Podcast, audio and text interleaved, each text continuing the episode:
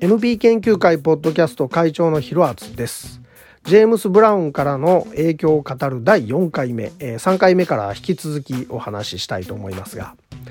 ジェームス・ブラウンの音楽からの影響の濃さというのはここまでの3回にわたって伝えてきた内容で十分に分かっていただけるかと思います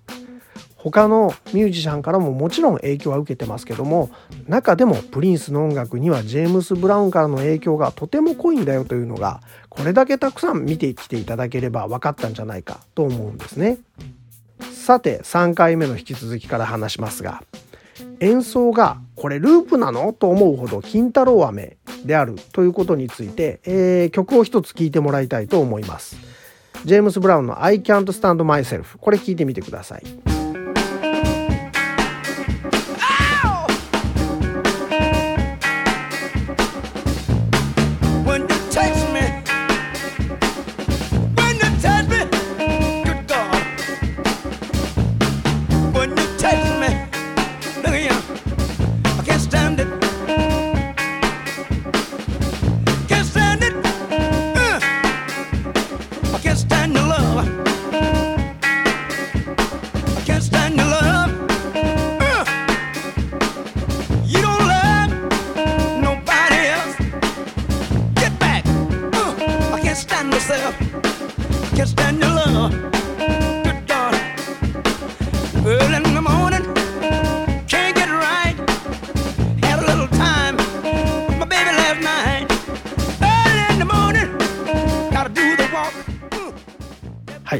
えー、こんな繰り返しでいいならサンプラーでいいじゃねえかって言いたくなる気持ちも分かりますがそこはねまだ時代的にサンプラーっていうものはないものですからこれを演奏でやっていくこういうものがジェームス・ブラウンの音楽ですね。でファンクっていう分厚い本があるんですけどもファンクっていうタイトルのね、えー、その本の中にある一節これを今回読んでみたいと思います。えー、ここですね。えー、極上かつ強烈なリズムを作り出ししかもそれをしっかり持続させるというのは誰にでもできる芸当ではない。ここに一つ逸話があるある時ジェームス・ブラウンのバンドに入りたいとオーディションを受けに来たギタリストが「チャカッチャチャカッチャッチャカッチャッ」というふうに E9 のコードが弾けるかとフレッド・ウェズリーから言われ「はい弾けます」と答えたするとウェズリーは「弾けるかでも感情を込めてしかも一晩中ずっと弾けるかと質問する。それに対して「はい」と言えればこのギタリストはバンドに参加できることになる。はいこんな一節でした。要はファンクっていうのは繰り返しのグルーヴの気持ちよさの中に肝があるみたいなお話なんですけども、まあ、そのためにバンドをサンプラーのように使うことがあった。そんなような風に考えていただければいいかと思います。では次にですねえー、じゃあその長いグルーブっていう話をするとプリンスでいうところの金太郎飴としてこの曲を聴いてもらいたいと思います。サイン・オブ・ザ・タイムスのスーデラに収められていたソウル・サイケデリサイド。これちょっと聴いてください。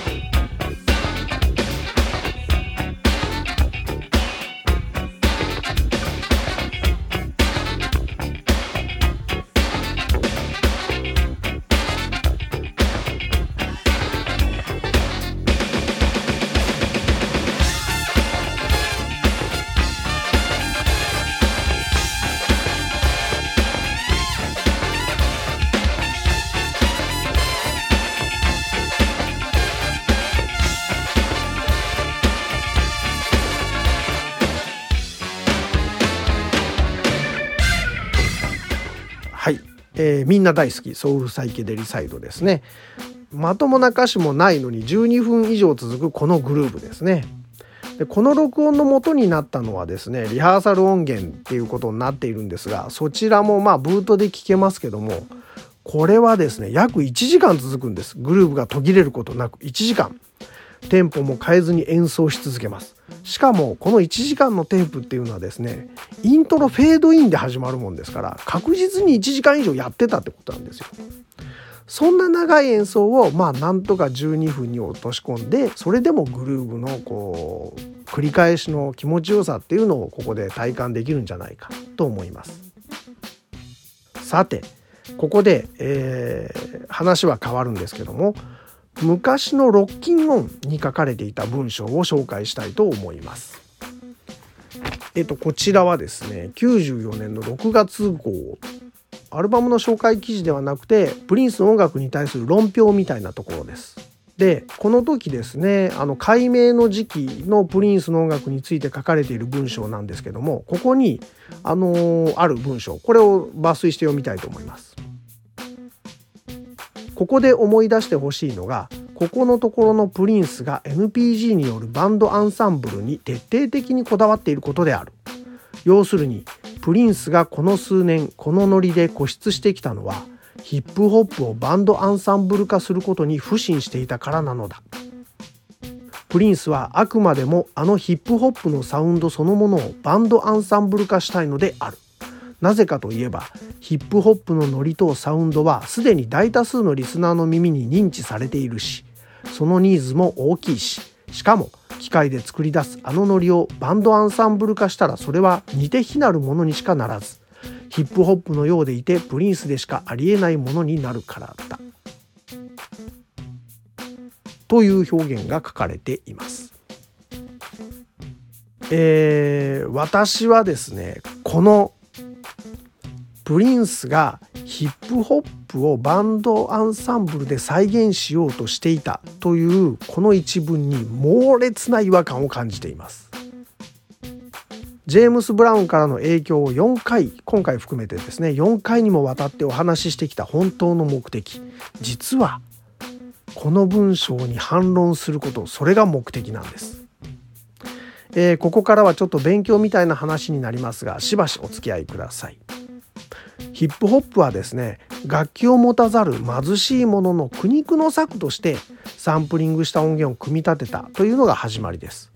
つまりジェームス・ブラウンや、まあ、他のアーティストもなどがバンドでやっていたことをよりチープにターンテーブルとミキサーだけで何とかしようってしてたのがヒップホップなんですね。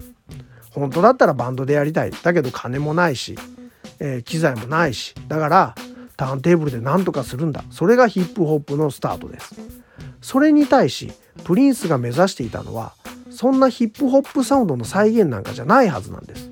ズバリジェームス・ブラウンがバンドでやっていた演奏そのものを再現したい。そう考えてやっていたと考える方が自然じゃないでしょうか、えー、そのためにここまでたくさんのジェームス・ブラウンの影響を紹介してきました今までの3回えー、今回含めて4回のポッドキャストの内容がそれを十分証明してくれていると思います。これに対し単調な演奏でのループ感それこそがヒップホップサウンドの再現なんだと指摘する方もいらっしゃるかもしれません。でもバンドを反復演奏でサンプラーのように使う手法っていうのはですねさっきも言いましたけどそんなもんはとっくの昔にジェームズ・ブラウンがやってるじゃないですか。最初に聴いていただいた曲だけでもわかるはずです。それに対しプリンスもボディヒートをリハーサルで延々とやってですねこの感覚をつかもうとしてたわけですバンドをサンプラーとして使うというよりも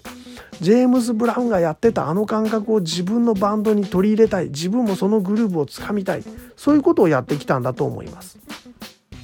こうしたサンプラー的なバンドの扱い方は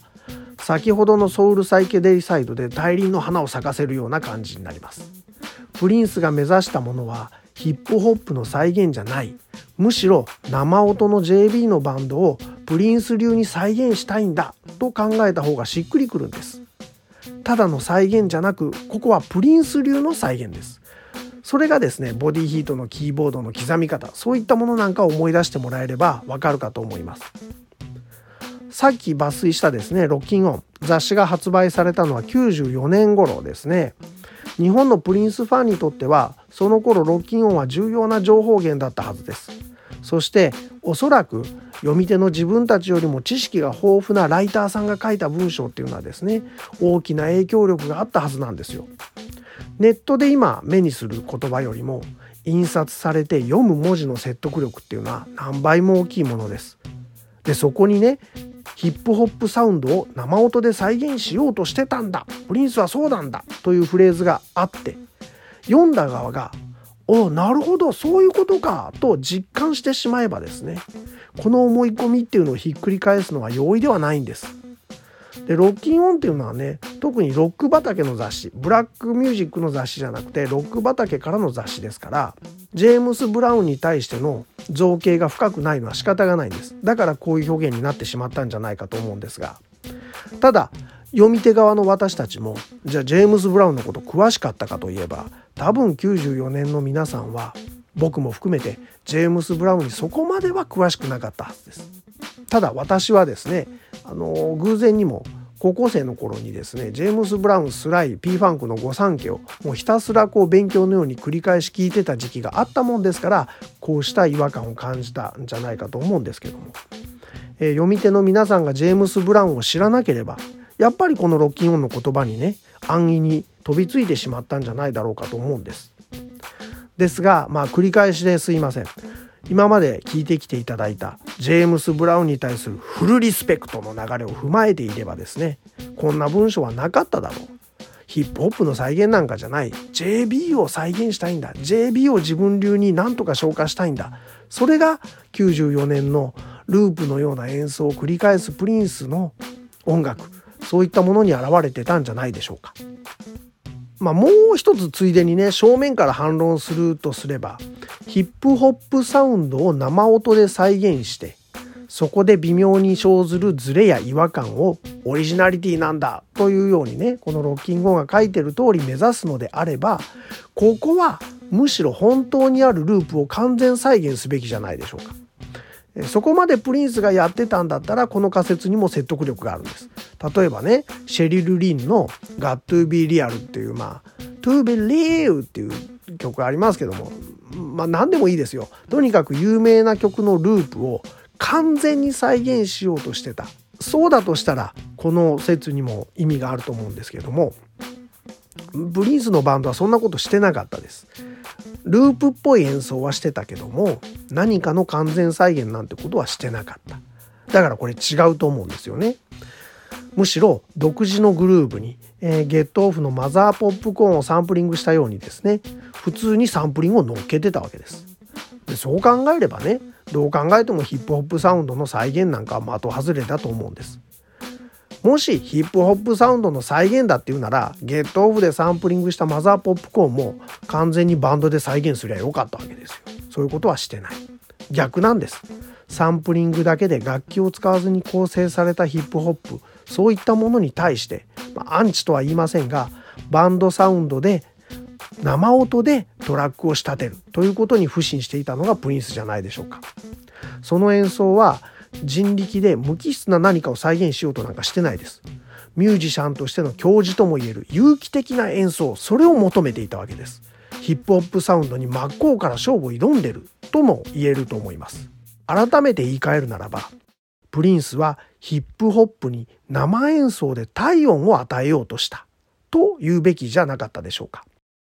この文章を書いたライターさんをですね、悪者にするつもりはないんです。ただどうしてもこの間違った仮説のルフは避けたくて、えー、数年前ですかね NPG のアルバムでプリンスが目指してたのは、えー、まさにヒップホップサウンドの再現なんですよみたいなことを書き込んでる方がいらっしゃったんですね。あ今になってもやっぱりその書いてあった文字の影響力って残るんだってこうショックを受けたもんですから